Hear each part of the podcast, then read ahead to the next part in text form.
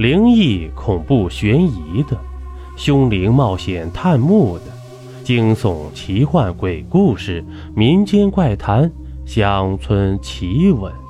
欢迎您收听由金刚间为你演播的《民间故事实录》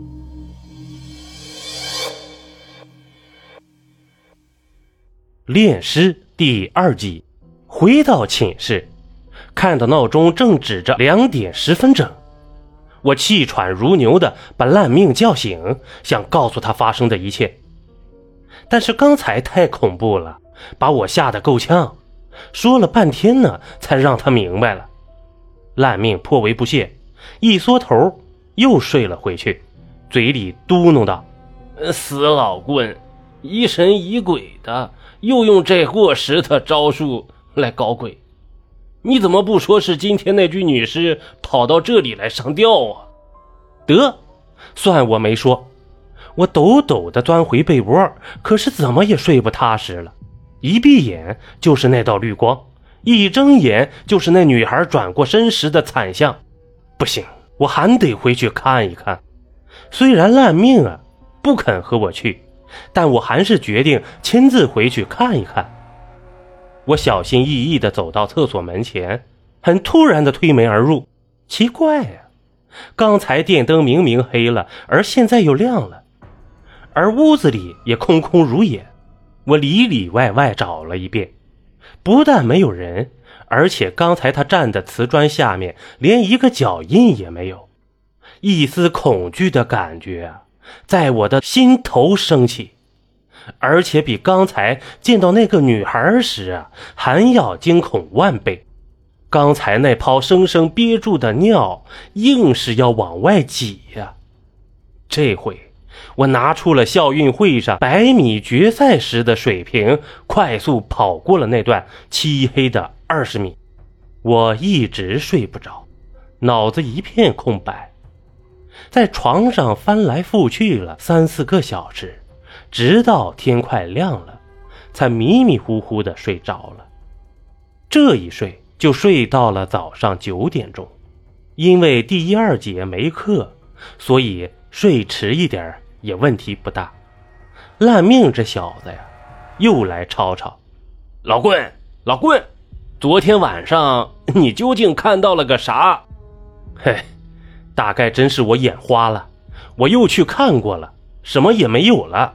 不要吵，再让我睡一会儿。老棍，今天早晨三楼女生发现洗手间里有一个女生上吊死了，刑警都来了，外面都是警车呢。这一回啊，我的睡意全无，嗖的就从被窝里钻了出来。半晌，他蹦出一句话来：“什什什么？这一天啊，也不用上什么课了。刑警要找我们谈话。昨天晚上你们听见什么异常没有啊？